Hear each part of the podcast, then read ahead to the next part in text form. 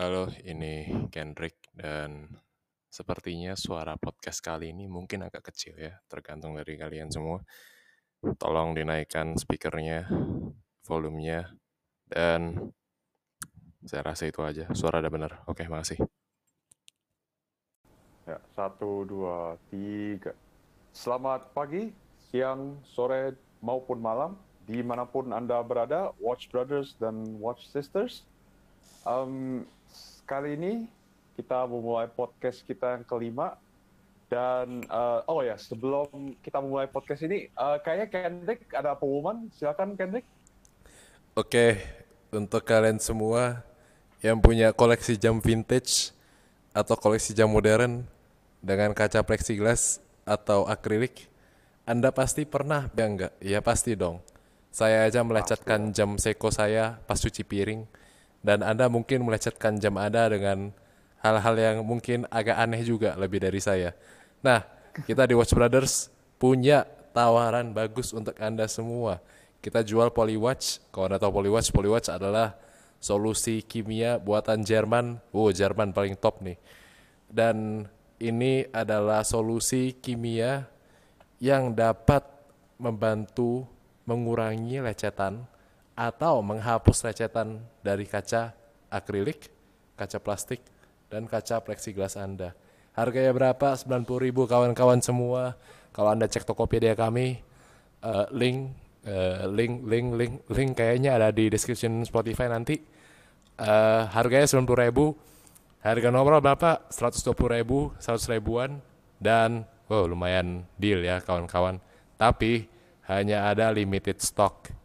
Ingat limited stock, kita jualnya lumayan terbatas. Jadi, mohon Anda beli cepat karena kita mungkin akan sell out dalam dua mingguan mungkin atau lebih cepat insya Allah. Lebih cepat. Bisa jadi lebih cepat. Makanya cepetan. Watch brothers watch sisters. Kalau ada jaman lecet segera beli. Baik, gampang kok. Nih, gampang pakainya 3 sampai 4 menit, tinggal dilap, dioles dengan microfiber dan tekanan cukup dan jam Anda sudah kinclong seperti baru. Dan itu untuk sponsor hari ini yaitu watchbrothers.id di Tokopedia. Anda cek please. Kita juga lagi mau berkembang dan dukungan Anda kita sangat-sangat butuhkan dan apresiasi. Oke, itu aja untuk promosi kali ini dan pengumuman. Balik lagi ke Evan. Nah, mantap sih itu, Ken. Makanya pemirsa, jangan lupa Polywatch 90 ribu. Itu, itu, itu murah banget sih. Itu kacau sih, murah banget sih. Ya udah. Cukup, cukup, cukup pengumumannya. Um, pada kesempatan kali ini, topik pada podcast ini yaitu tipe-tipe pembeli, pembeli jam tangan maupun kolektor. Dan bisa juga dibilang ini seperti stereotype sih kayak pembeli jam tangan sama kolektor tuh sebenarnya gimana sih tipe-tipenya tuh dan gimana mereka membangun koleksinya atau mem, ya membeli jam tangan. Um, kayaknya Jose mempunyai banyak op opini soal topik ini. Uh, Jose, waktu dan tempat dipersilahkan. Waduh, kalau menurut saya gue sendiri uh, dari kacamata gue sendiri sih gue melihat kayak ada beberapa stereotype uh, orang pembeli jam tangan ya. Uh, yang pertama tuh ada orang yang mengapresiasi suatu jam tangan dari uh, historicalnya. Oke. Okay. Kayak orang orang uh, menginginkan uh, jam tangan Panerai ataupun Speed Omega Speedmaster karena uh, historinya yang begitu ikonik. Jadinya emang orang beli itu untuk mengapresiasinya loh. Sebuah jam itu sebuah cerita. Kalau menurut pada gimana? Kalau gue sih, ya gue setuju. Tapi gue gak akan beli jam yang historical sih, yang ada cerita masa lalunya. Gue lebih pas ke jam sentimental, kayak sejarah pribadi gue sama jam ini. Itu yang gue lebih suka. Kayak kalau dikasih jam sama orang, gue bakal simpen tanggalnya, kalau dipakai ada orang yang tanya jamnya jam apa gue bakal cerita ini jam yang benar-benar sentimental buat gue kalau buat lo apa Van? Ya, betul. Gue pengen singgung sedikit kan. Tapi kan jam tangan yang memiliki historical value begitu juga bisa menjadi jam sentimental. kalau misalkan lu diberi Omega Master, Speed Master atau sama atau apa gitu sama mungkin temen atau apa kerabat lu itu juga memiliki nilai sentimental kan Ya amin sih Van kalau lu bisa kasih gua Moonwatch satu gua bakal gua bakal puja-puja lu sih sampai gua mati. Tapi kalau ya bisa bisa kayak jam ikonik lah tapi gua sih ekspektasi rendah aja. Gua juga gak bakal ekspektasi keluarga gua kasih jam kayak Rolex Submariner 116610 jadi gue paling ya jam Seiko aja. Gue udah bahagia kok. Gue udah bisa ceritain ke anak gue dan gue bisa kasih ke dia sebagai cerita yang bagus biar dia bisa belajar tanggung jawab sama belajar menghargai barang-barang. Kalau buat lu apa Van? ya kalau menurut gue sih gue tidak akan membeli jam itu sendiri karena hanya karena hanya karena dia memiliki uh, sejarah yang panjang. Tapi itu memang keren sih gue akuin gitu. Kayak kalau misalkan gue gue ceritain ke anak gue gitu nanti ini kalau misalkan gue punya speedmaster nanti uh, amin uh, gue bakal menjelaskan tentunya bakal gue jelasin ke anak-anak gue nanti kayak ini jam tangan ini pernah ke bulan gitu atau apa gitu. Nah itu itu salah satu selling factor juga sih kenapa gue membeli jam. Tapi gue tidak akan beli jam solely buat alasan itu gitu. Hmm. kalau bisa kalau bisa ngerti gitu. Tapi saya soalnya jam itu kan produk juga gitu. Kita lihat secara objektif gitu kan. Iya saya belum ya, setuju kalau itu sih. Tapi saya iya, iya. gue pernah ya, lihat dilanjutkan Jose? Sabar saya gue pernah lihat episode Hodinki Sorry. namanya yeah, okay. Alton Brown Talking Watches. Dia pernah jam Speedmaster bokapnya kecolong tiba-tiba dan jam itu tuh dikasih ke dia pas bokapnya meninggal sama wa meninggal atau enggak wafat. Nah, jamnya kecolongan nih. Dia sedih banget kan. Dia udah pasti sedih sih. Tapi setelah bertahun-tahun kemudian dia ketemu jamnya lagi di eBay. Serial numbernya sama, seriesnya sama, tapi movementnya udah lumayan rusak. Jadi dia servis semua dengan built-in part baru dan jadi jamnya. Dan menurut gue ini seru sih. Apalagi kita baru kedapetan jam nggak lama sama Jose SKX 07 gue kangen sama itu jam sumpah. Itu jam historis buat gue sih. Jam yang bikin gue bingung loh ini jam apaan sih yang pengen gue buka. Nantilah kalau gue tua mungkin gue ketemu itu jam lagi. Siapa tahu ya. Mungkin gue bakal ambil dan gue bakal ceritain ke anak-anak gue ini pas gue masih mulai berbisnis dan gue ketemu sama tiga or dua orang ini bikin Watch Brothers. Kita ada jam aneh nih. SKX 007 bisa hand winding dan bisa hacking. Itu bakal jadi jam legendaris buat gue yang gue akan jual gue gak akan jual. Oke lanjut. Ya bisa dilanjutkan Jose ke tipe yang kedua yaitu? Kalau yang kedua menurut gue ada orang yang membeli jam tangan tuh untuk mengapresiasi teknologinya perkembangan teknologinya kayak uh, beberapa brand seperti uh, Jacob Co, FP Journe, uh, HYT, uh, bisa dibilang Alange yang beberapa modelnya itu kan memiliki teknologi atau complication mesin yang sangat berkembang dari zaman dulu sampai sekarang. Ada orang yang emang okay. membeli jam tangan tuh khusus untuk mengapresiasi usaha usaha brand tersebut untuk membuat jam-jam yang sangat unik dan berteknologi benar-benar bagus. Hmm. Ini seperti contohnya kayak Spring Drive yeah. dengan oleh Seiko Betul. atau Grand Seiko, sorry. Dan quartz movementnya yang 9F kalau nggak salah ya. Tuh uh, kayak orang tuh ada yang mengapresiasi seperti Grand Seiko kita bisa kita lihat lah ya kayak Grand Seiko.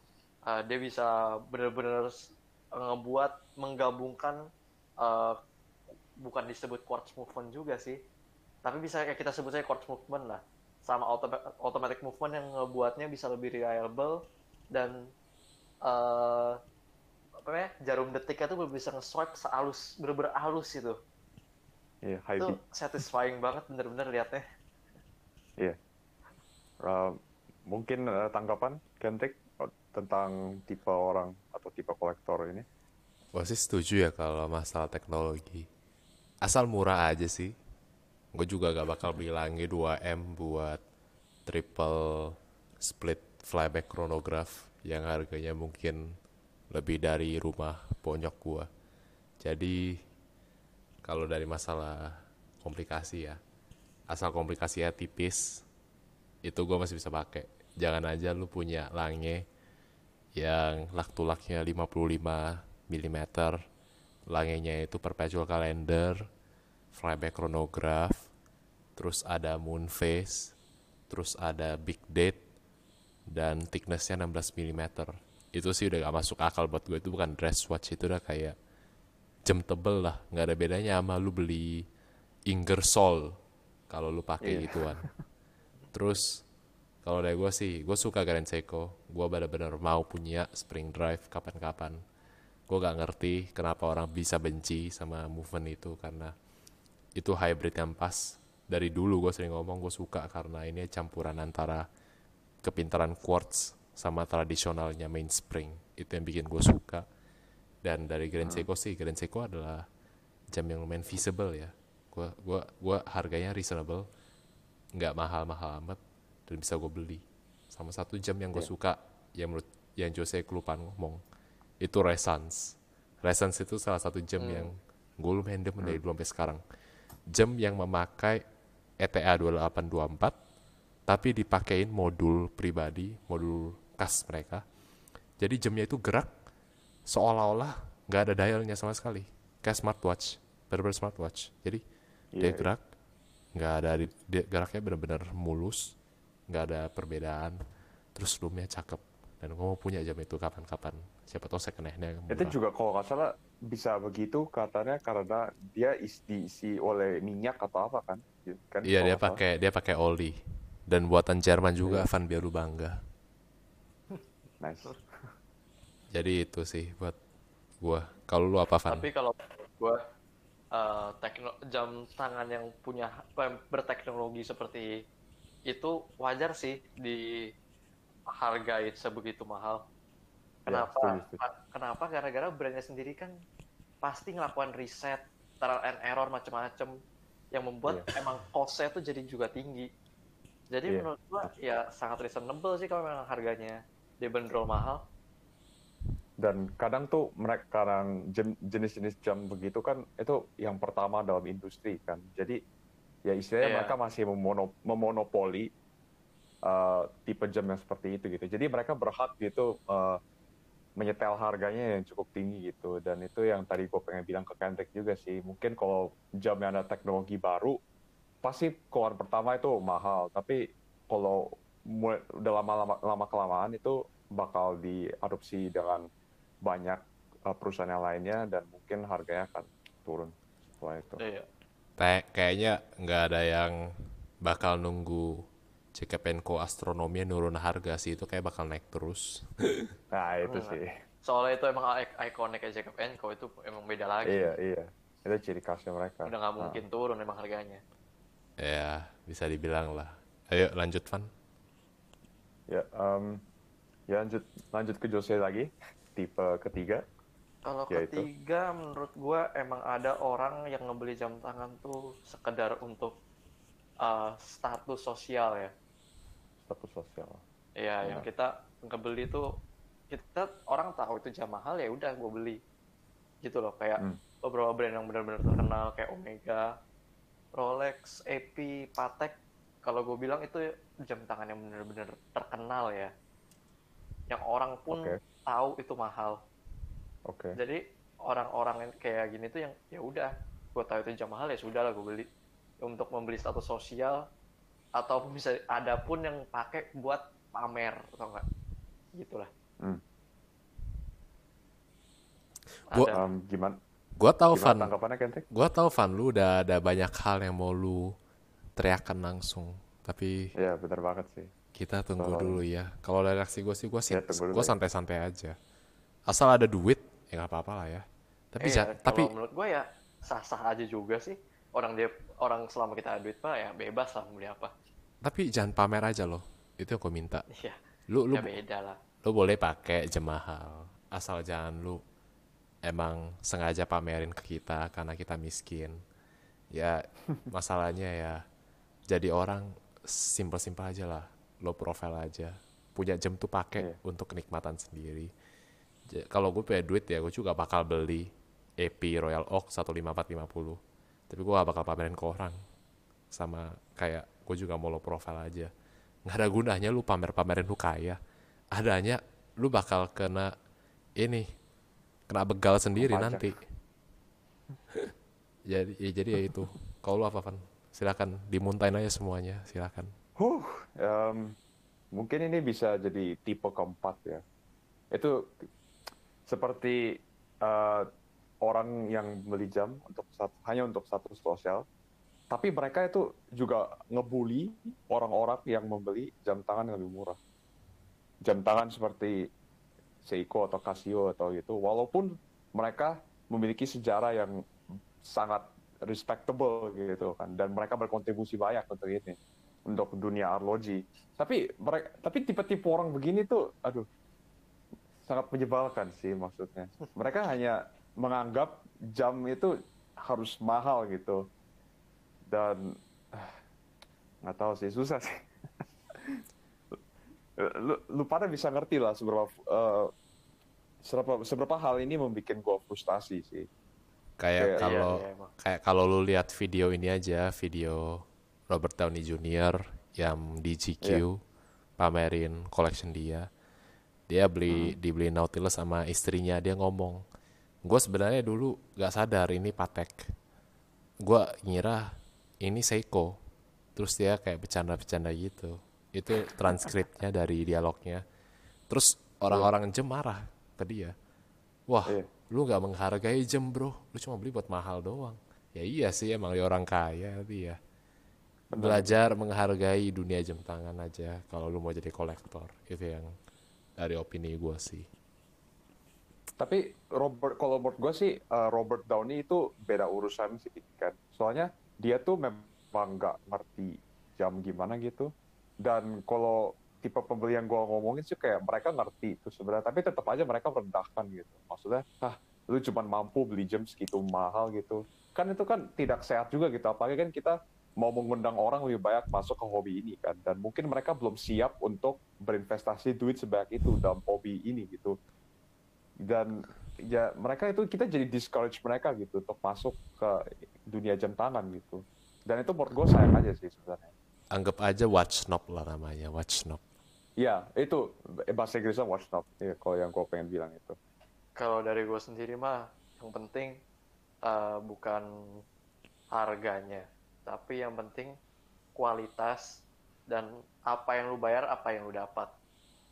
Iya. Dan beli apa ba beli barang yang lu suka. Jangan kayak lu beli untuk ya pamer maksudnya.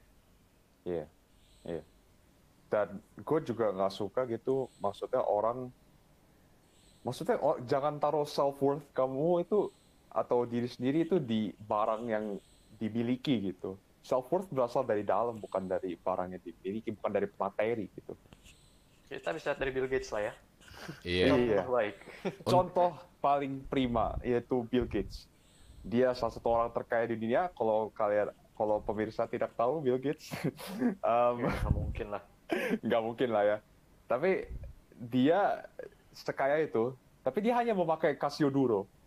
Harganya berapa, Van? Casio Duro. Harganya itu 40 kalau di 40 dolar. Iya, iya di Indonesia sedikit lebih mahal, tapi di Amerika itu 40 dolar, sekitar 40 dolar. Dan pas gua tahu pertama kali tahu bahwa Bill Gates aja itu memakai jam seperti itu, kayak gua tuh kayak oh wow gitu. Jokowi presiden kita saja nggak pernah pakai jam tangan ke mana-mana. Humble, humble, humble Iya. geng.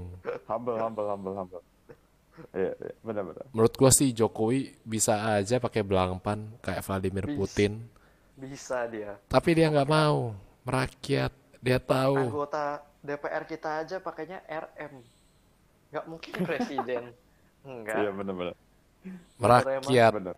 Dia tahu kalau menjadi presiden itu melayani negara dan itu yang gua meng- sangat-sangat menghargai dan harus patut diteladani juga. Namun ini sudah baik politik. Kita harus coba Iya, hindari. terlalu banyak politik, terlalu banyak politik. Kita sudah menyimpang jauh dari topik kita. Eh, Jose bisa lanjutkan, berarti tipe kelima sekarang setelah tipe keempat yaitu watch knob. Ah, kalau misalnya kelima ya. Tadi udah apa ya teknologi historical. Iya. eh, Status habis sosial. itu status sosial, watch knob. ada yang menurut gue satu lagi buat investasi. Oh, gue juga Orang punya beberapa pendapat soal tangan ini. sekalian dipakai, sekalian ya dia tahu harganya naik, naik atau enggak dijual pun harganya ya bakal segitu. Atau nggak rugi pun dikit. Hmm, hmm. Ada pasti ada orang-orang yang begitu. Dan menurut gue itu orang yang cerdas dalam memilih barang karena ya emang kalau dia bosen dia tinggal jual. Kalau emang harganya naik dia dapat untung dia bisa beli barang yang akan naik suatu saat nanti selagi menjalani hobi ya selagi dia dapat untung dia dapat cuan Benar-benar. Um, Kendrick mungkin ada tanggapan? Kalau gua sih, kalau gua udah masuk dunia investasi ya, gua gak bakal pegang sih. Gua bakal taruh berangkas langsung. Tapi gua gak Iya. bakal comotin jam limited edition loh. Soalnya kalau limited edition ya, lu liat Omega deh. Omega udah ada berapa Speedmaster yang udah masuk limited edition. Udah ada Ultraman, udah ada Snoopy, udah ada yang komemorasi Moon Landing, udah ada yang Speedmaster pakai zirconium dial kalau nggak zirconium oxide kalau nggak salah. Itu ada tuh yang limited edition juga. Dan ini tuh salah satu taktik eh, luxury watchmaker untuk mendorong harga naik. Jadi sama si Jose pernah cerita tuh yang ini ada nih Seiko Seiko 5 keluarin eh, Seiko 5 diver brand May yang paling baru yang warna merah iya. Harganya berapa ya? Yang awalnya? 6 juta ya, saya? pertama di retail ya. Kalau kita lihat di jamtangan.com tuh kemarin tuh pas keluar tuh sekitar 6 juta ya kalau nggak salah. Terus eh, barangnya sold out masuk lagi. Tiba-tiba pas gue buka eh, cek harga harganya sekarang 9 juta retail price. Wah, itu cukup mahal sih untuk Seiko 5 ya. Nah, itu ya. itu salah satu taktik yang industri jam sering pakai. Namun orang-orang juga benci soalnya ini goreng harga, terus Evan ngomongnya orang yang mau jamnya jadi gak kebagian soalnya investor tahu ini pasti barang bagus dan mereka bakal nunggu Iya. harganya naik. Jadi Enggak, itu disebutnya eh, reseller sih reselling sesuatu lah dia beli Iya. kayak ya untuk dijual lagi emang khusus kayak dijual Iya, dan gue paling gak suka sama tipe orang yang begitu sih. Bukan paling gak suka sih, maksudnya gak suka aja gitu. iya Tapi emang ya- kadang itu merusak pasar sih Gue rada kritis aja kepada orang-orang begitu sih. Soalnya ya pertama itu kasihan kalau orang-orang yang pengen beli jam sebuah jam limited edition, ya dan dia itu mau pakai sehari-hari, dia tidak bisa gitu tanpa membayar premium dari harga retail gitu. iya tapi kalau gue ya, Eh, itu kayak kejadian dari sekarang kayak mobil Jimny lah sama lah itu nah jam dia ya benar. Kasihan orang-orang yang emang dari dulu pengen pakai untuk pakai off road emang punya dulu kangen banget naik Jimny Katana. Sekarang tuh mereka nggak bisa dapet gara-gara eh, emang barangnya dikit ngantri dan harganya tuh udah kayak ya 50 persenan naiknya. Dari 360 juta sekarang dijual 450 ke atas. Jadi patek Oh. lah, waiting list lama, harga secondnya juga tinggi. Main inilah supply and demand lah pasti Kalau betul, sih, kalau gua mau investasi ya, gua pasti cari jam yang bagus, yang lucu, yang vintage. Kayak si Master. Si Master gua pasti tahu. Kalau lu ambil si Master yang cukup mint dan dialnya patinanya cakep banget, gua tahu dalam lima tahun tuh harga pasti naik dari yang sekarang mungkin 6 jutaan jadi 12 soalnya gue tahu ini barang rare vintage itu udah barang lain sih. Dan itu Jose bakal bahas lagi kalau Iya. barang vintage. Barang vintage itu du- udah dunia lain.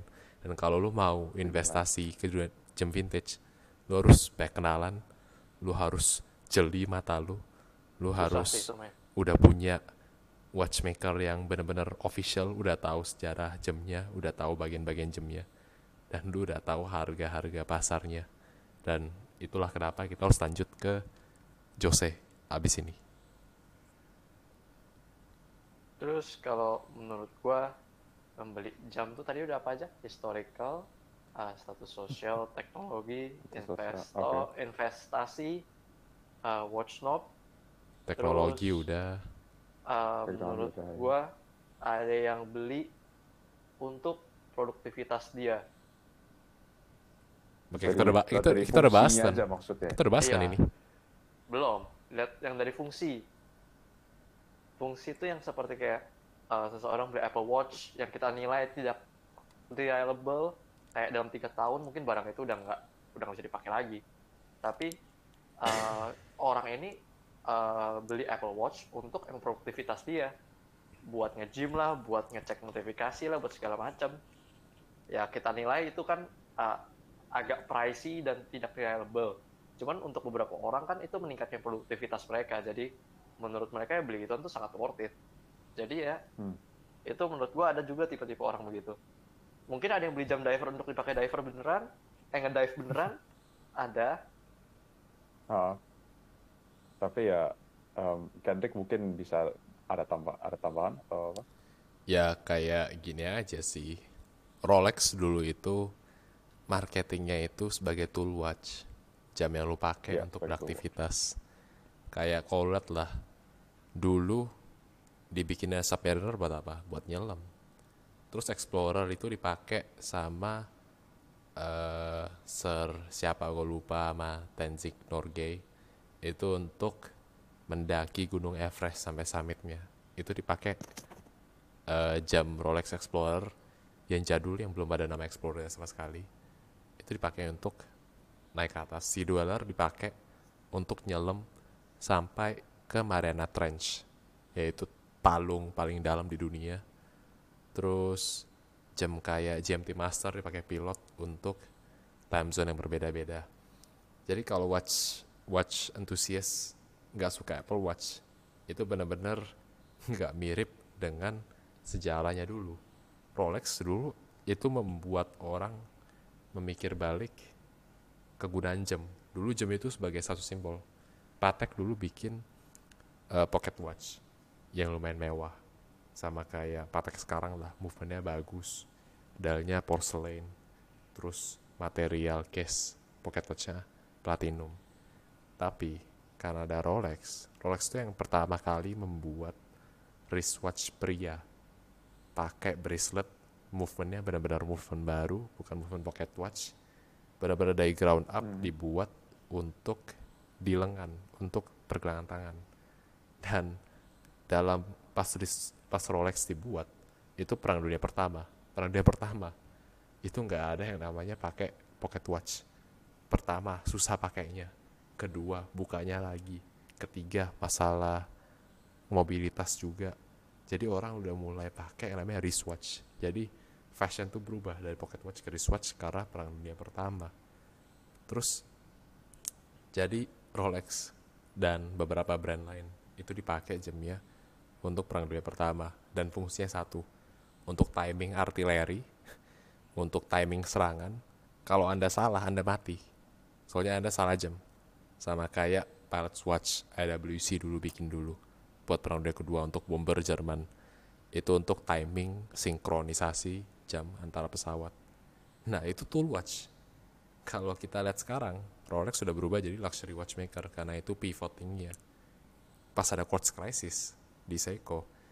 Karena orang semua udah suka jam baterai jam baterai lebih murah jam baterai lebih reliable. Orang switch watchmaker ya emang udah gak ada kerjaan. Pangsa pasarnya ditelan semua. Makanya mereka berubah pivot menjadi watch yang luxury lagi. Soalnya itu salah satu selling point mereka. Mereka udah punya heritage mereka udah punya sejarah mereka udah punya eh, fasilitasnya. Ya udah mereka ganti. Lama kelamaan orang-orang jam kayak kita melihat Rolex tuh sebagai luxury. Udah lupa udah lupa namanya apa ya? Udah lupa kacang lupa kulit. Sampai sekarang Apple pun kita hina. Padahal Apple emang berguna.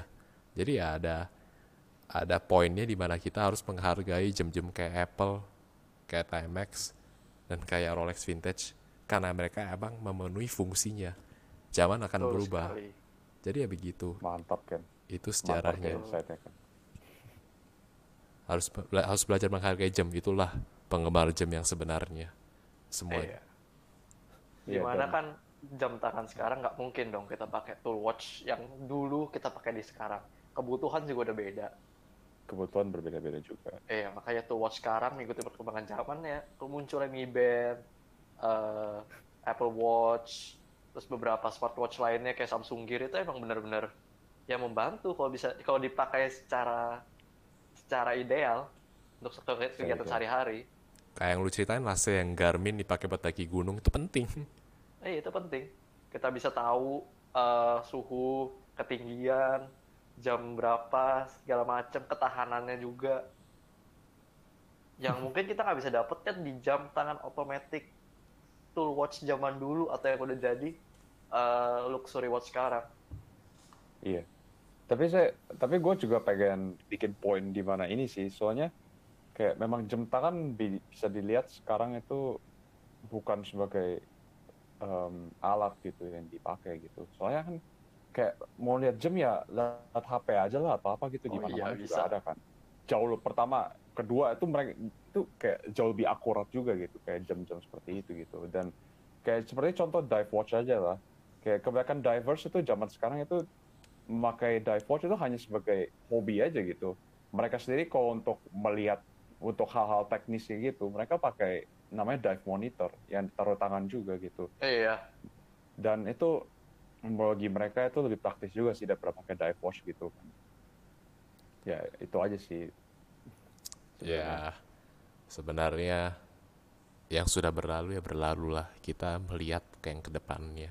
Dan kalau ke depannya emang smartwatch, ya kita terima aja lah. Tapi gue percaya jam mekanikal tuh nggak bakal mati. Soalnya kita manusia Nggak- tuh agak bodoh. Kita masih suka sentimental. Kita masih suka masa Iya. lalu. Itulah kenapa Rolex masih hidup, Chigalekut masih hidup, eh Vacheron masih hidup, EP masih hidup. Soalnya kita suka yang namanya eh masa lalu sama sentimen sama sejarah. Kayak gini lah, Porsche 911 tahun 1960 masih dijual sampai sekarang. Harganya bisa ber-MM. Orang masih beli. Kenapa? Rasa mesin fisiknya, rasain transmisinya, rasain handlingnya. Itu yang kita suka. Kayak orang pure enthusiast tuh suka eh balance wheel-nya gerak, terus bela- terus dengerin TikTok TikTok TikToknya itu pellet fork sama eh, balance wheel-nya saling berbe- berkontakan, terus liatin caseback-nya, liatin engraving-nya, liatin komplikasi bekerja itu salah satu Iya. hal yang bikin gue seneng juga sih. Jadi jam mekanik gak bakal mati, tapi kita Gak juga bakal harus tetap belajar menghargai yang namanya teknologi masa depan. Kayak spring drive itu salah satu fusion yang bagus. Iya. Dan gue juga pengen nambahin gitu. Kayak kita hidup di mana di zaman di mana eh, semua benda kita itu yang kita pakai itu sama gitu. Kayak misalkan HP gitu, pada pakai apa sih iPhone gitu kan. Terus baju pada beli dari mana sih? Paling H&M gitu atau apa gitu. Dan dan menurut gue sih jam tangan yang seperti itu yang mekanik itu itu kesempatan bagi kita untuk ma- mengekspresikan diri kita sendiri gitu.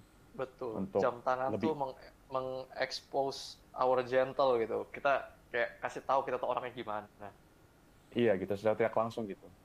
Itu kayak kita juga pakai jam tangan itu yang menga- meng- memberi sedikit ini pandangan lah kepada orang lain kita itu orangnya gimana sih sebenarnya gitu. Dan kalau misalkan seperti smartwatch itu kan itu menurut gua sih kayak itu kan hanya benda maksudnya produk yang dipakai oleh semua orang lain juga gitu. Jadi salah satu alasan gua suka jam-jam itu ya gitu. Tapi lu kan pakai Eh, Mi Band. ini- Lu pakai Mi Band di Iya. kanan. Iya, nah itu itu balik lagi ke, ke itu yang gue bilang. Ya Gua apa-apa lah. Apalagi sesuai dengan filosofi koleksi gue juga, yaitu gue pengen jam tangan yang yang cukup unik tapi bisa fungsional juga lah, nggak mesti di babysit lah tiap kali ya. Dan fun fact, gue gue punya Mi Band, gue punya Mi Band. Tapi jangan panggil gue munafik karena gue pakai Mi Band tuh hanya untuk ngitung seberapa lama gue tidur tiap malam. Gue juga dulu pribadi ada fossil smartwatch dan itu dikasih sama Iya gitu dan itu gua. bukan itu salah satu jam Ya. yang bikin gue suka jam juga sih. Emang gue pakai gede juga ya sekarang kalau gue mikir lagi itu pas kelas 10 gue pakai. Kalau lu inget gue pernah bawa ke sekolah soalnya smartwatch bawa ke sekolah tuh agak mencurigakan lah. Jamnya tebal banget. 15 14 mili. Terus tebalnya benar-benar kayak ngomongnya gimana ya? gua pernah pakai Hublot dan Hublotnya lebih kecil dibandingin fosil ini. Eh, kayaknya sekitar 43 mili dah. Dan gue pakai itu bener-bener gede banget di tangan. Sampai sekarang masih gede banget. Gue pakai cuma buat apa ya? Ganti dialnya. Wih, ada dial Rolex lucu gue ganti. Terus dia juga water resistant. Gue pernah bawa ke puncak, kena sungai masih aman. Alasan gue suka jam itu itu lucu aja bikin gue lebih tertarik sama jam tangan dan gue juga sering pakai untuk latih steps sama kayak Evan kenapa oke kayaknya itu ada sedikit masalah kita tunggu Evan dulu untuk Ya. Enggak. kembali online udah balik Van Halo, halo. ah ya udah aman Sudah, udah sudah aman balik. Oh, maha- mohon maaf masalah teknis seperti biasa. Em, ya kita udah terlalu sedikit terlalu lama sih uh, berbicara soal ini. Em, uh, Jose uh, itu apakah udah semuanya itu disebutkan? Ah, menurut gue masih ada satu lagi sih. Itu eh, ada orang yang membeli jam tangan, ya udah emang hanya untuk aksesoris yang dan tujuannya untuk ya udah jam tangan melihat jam, gue suka modelnya, gue suka ininya, harganya masuk, ya udah gue beli. Itu lebih ke eh, menurut gue orang-orang yang eh, beli fashion fashion watch. Soalnya kalau orang mau beli fashion watch kan rata-rata modelnya emang sangat beragam. Diproduksi yang massal, harganya juga oke. Iya. Dan menurut gue cukup reliable sih, nggak nggak emang nggak jelek. Kayak gue punya Guess udah hampir lima tahun, ya masih jalan sih baru sekali ganti baterai. Setelah empat tahun pakai ganti baterai sekali. Menurut gue wajar banget sih. gue juga Hmm. sama Em, Sabar, sepertinya Evan lagi mau nyusul dalam koneksi. Van, lu masih sadar, Van? testing. Oh iya, udah masuk, udah masuk. Masih masih masih sadar. Oke, oke. Kita baru selesai bahasin koleksi yang jamnya suka ya beli aja. Dan Iya. kalau dari reaksi gue sih, gue beli jam ya emang gue suka. Tapi gue ada standarnya juga. Gue gak akan beli yang namanya DW. Karena kalau gue beli DW, Evan pasti meledak. Dan kalau Evan meledak, Ya agak meledak juga sih ya. kalau Evan meledak, telinga gue capek dengerinnya. Jadi kadang gue Enggak enggak meledak juga sih ya, tapi gue kritis aja, kritis gitu. gue biasa pada akhirnya kan itu memang duit lu kan, jadi lu ber- lu berhak gitu maksudnya spend duit lu gitu seperti apa gitu. Tapi sebagai orang jam gitu, gue bisa bilang gitu bahwa ada banyak tawaran yang lebih worth it dan lebih ya lebih worth it aja lah. Maksudnya duit duit orang itu bisa dipakai lebih bagus daripada itu. Tapi kalau memang orang itu demen model yang itu dan spesifik jam yang itu gitu ya sudah lah. Gue ya udah gue diem aja lah. Dan pada akhirnya memang itu yang itu yang maksudnya it's all that matters gitu maksudnya lu suka apa yang lu pakai gitu bukan orang lain gitu ya jadi nggak apa-apa sih jadi gue ya kritis aja sih tapi itu aja sih ya gue cukup passionate soal ini Ya iya, gue sih udah punya standar. Gue sebagai orang yang antusias jam udah cukup lama, gue tahu kalau fashion watch kayak DW, Movement itu biasa cuma pakai jam pabrikan Cina yang di rebrand, di upscale, packagingnya dibagusin, yang dari harganya biasa cuma 50 ribu, jadi 2 juta. Dan gue tahu itu taktik mereka. Dan gue mending beli Seiko sih. Kalau dari ya behavior gue koleksi jam gue beli jam yang gue suka. Dan gue biasa udah gak mikir gue langsung beli. Kalau gue ada duitnya ya gue udah pasti pikir matang-matang dulu gue udah ada duitnya atau enggak. Terus kalau gue udah punya udah ada ketemu jamnya gue langsung gak peduli. Gue pikir udah gue beli aja. Yang penting gue enjoy. Kayak SRPE gue langsung beli. Terus Orient. Orient awalnya tuh ceritanya gue mau beli XKX 013 awalnya. Cuma feelingnya nggak enak. Tebel banget gitu loh bantet jamnya terus gue lihat abang-abangnya bilang mas kenapa nggak coba Orient aja? Terus ya gue lihat Orient ya kan. Thicknessnya enak diameternya bagus gue beli langsung meskipun harganya 300 ribu lebih mahal daripada SKX jadi itu filosofi gue kalau beli jam. Jangan mikir lah kalau udah ada duitnya beli aja langsung. Kalau lu apa Van? ya pakai feeling. Em, Ya, kalau gue sih ya 50-50 lah. Gue pakai perasaan tapi gue juga lihat secara teknis gitu. Soalnya, soalnya gue memang gitu gitu. Susah sih. Mungkin kalau gua ya, gua kalau ada mineral kristal, nggak ada screw down crown, gua masih bisa hidup tanpa itu. Tenang aja, gue juga gak bakal diving sampai 100 meter. Tapi waktu Van gimana Van? Lu pasti mikir banget kan, oh ini gak ada safir, oh ini gak ada casebacknya, oh ini gak ada screw down, wih ini braceletnya ampas banget. Menurut lu gimana Van? ya nggak begitu juga sih kayak. Soalnya yang gue belajar juga pada akhirnya ya kita ini kan ya jam tangan gitu lah pada, pada ya gimana ya susah sih. Em, ya pada akhirnya kita juga beli berdasarkan feeling kita gitu. Ya, Iya. apa yang Itu kita mau manusia. lah. Iya, seberapa Loma. pikir kita kita kita ingin berpikir bahwa kita berpikir secara logis gitu, tapi pada akhirnya kita selalu kita base decision kita pada perasaan kita gitu. Betul. Ya itu aja sih. Sama, gue beliin adik gue Casio soalnya gue mikir tuh jamnya bagus. Dan pas gue pakai emang bagus sih. Dan sekarang gue udah mikir-mikir apa gue ambil balik ya jamnya soalnya dipakai. Kayak ini deh. kayak ada orang sekarang beli kalau kita lihat ya beli motor Honda Monkey itu kalau kalian tahu ya. Itu motor bentuknya jelek. CC-nya kecil, tapi harganya mahal. Dan inden sampai sekarang. Kenapa orang beli? Karena emang orang juga suka doang modelnya. Ikonik. Hmm. Bukan dari teknologi apa yang ditawarin. Bukan dari apa, tapi dari ya orang suka aja liatnya. Kalau dari jam kayak gue tahu deh bandingannya apa. Timex Q. Atau Timex Q nggak Van? Tahu lah pasti lah. Yang versi automatic tuh harganya jelek banget sih menurut. 5 juta, lu cuma dapat Chinese movement. Kayaknya cuma Miyota deh kalau nggak salah. Kayaknya bukan Miyota malah. Chinese movement. Braceletnya jelek banget, Jubilee. Benar-benar lebih jelek dari Seiko. Terus eh, bezelnya, kliknya tuh Pepsi. gak enak banget. Dialnya juga lumayan jel, lumayan biasa doang. Terus satu hal lagi, jamnya bener-bener rattly. Kayak bukan jubilenya doang deh. Kalau lu buka jamnya langsung, eh braceletnya dicopot, lu kocok-kocok, jamnya kocok-kocok.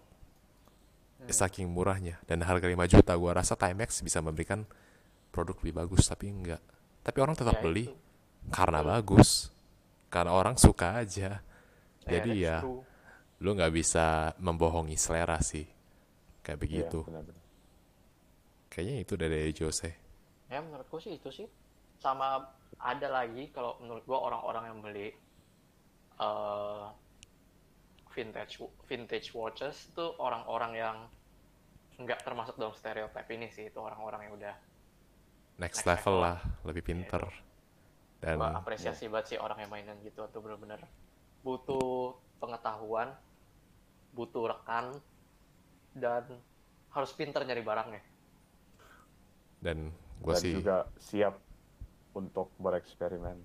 betul Mungkin. kalau sama kayak kita eh, beli eh, mobil klasik atau mobil apa pasti itu ada trial and error rusak ini itu.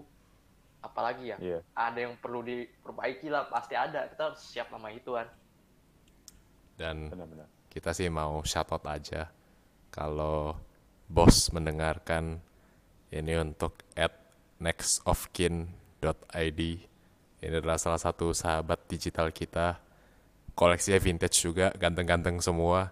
Kita juga agak ngiri sama si masternya Ya, yang si Master vintage banget. yang gold. Ada si master yang patina cakep banget.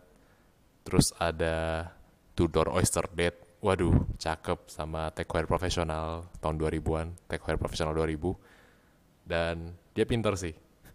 Pas kita ngestak di SKX 007 kita sempet nanya kan saya sama dia. Dan iya orangnya pintar jadi kita shout out aja karena lumayan dekat juga orangnya. Lumayan baik lumayan humble. Jadi itu doang sih untuk orang vintage. Kalau lu apa Van? um, vintage itu dunia sendiri kayak dan gua gua sih belum siap masuk ke dunia itu pertama. Kedua em, ya gua memang gue jujur aja sih gua tidak terlalu tertarik kepada dunia vintage gitu. Soalnya gua gua tidak merasa koneksi yang terlalu banyak gitu. Dan secara produk gitu mereka ya inferior gitu ke kepada edisi edisi yang sekarang gitu yang modern.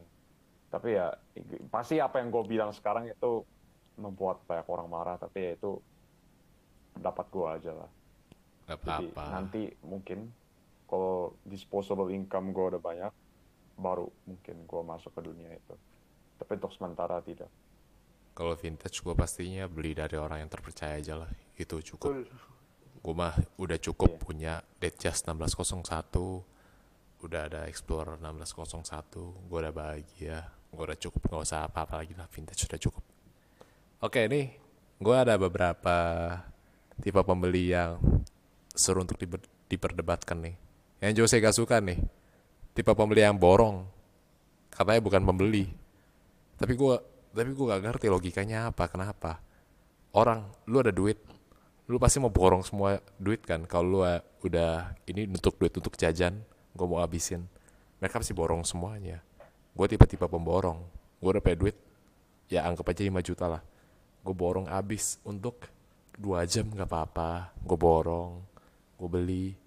Gue tipe-tipe orang yang kalau koleksi ya, gue jam ada 10 banyak itu ada tiga jam mati tujuh jam masih jalan satu udah macet. Dan gue borong aja gitu loh karena sayang gue nggak mau buang-buang jam. Karena gue juga kalau kasih jam ya gue harus nilai orangnya dulu. Satu orangnya gak akan jual. Kalau dia jual gue bakal datang ke rumahnya gue tampar. Kalau orangnya gak menghargai sama gue tampar juga. Jadi kalau kasih jam juga susah. Mau jual juga gue agak sayang gitu loh. Ini kalau gue jual apa gue gak kangen sama ini jam ya? Makanya gue selalu simpen mulu loh. Itu yang jadi efek negatifnya. Gue jadi memborong. Kalau buat lu gimana dah? Yang nggak masalah sih gituan kan banyak orang juga yang beli jam bukan untuk dijual. Iya makanya. Nggak masalah. Memborong. Oke lah. Lu gimana Van? Cuman itu bukan pembeli sih kayaknya. Itu kolektor. Ya bilang aja kolektor Ya, lah. kolektor.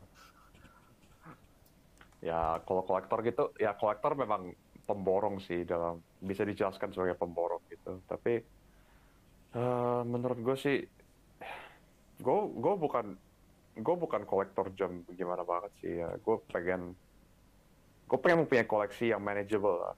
Jadi yang ke, gue sering bilang ke Jose dan Kendrick juga nih, gue hanya memiliki, gue pengen punya itu kurang dari 6 jam kalau bisa sih.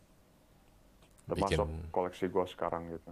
bikin tujuh lah biar seminggu Ya, tujuh semua lah. kepake Jadi tiap iya tiap hari pakai jamnya beda gitu. Atau mau kayak Kevin O'Leary, tiap hari pakai tiga jam berbeda. Jadi siang, pagi, siang, sore, atau pagi, siang, malam. Dia tiap kali ganti jam, tiap kali habis makan. ya dua satu jam bisa lah Van ya, tapi itu bukan gua sih. Soalnya ya, ya itu bukan gua sih, bukan gua. Oke, gua rasa Emang itu gua doang sih kalau dari gua tipe pembeli jam. Nah, ini yang mau gua tanyain ke lu pada deh.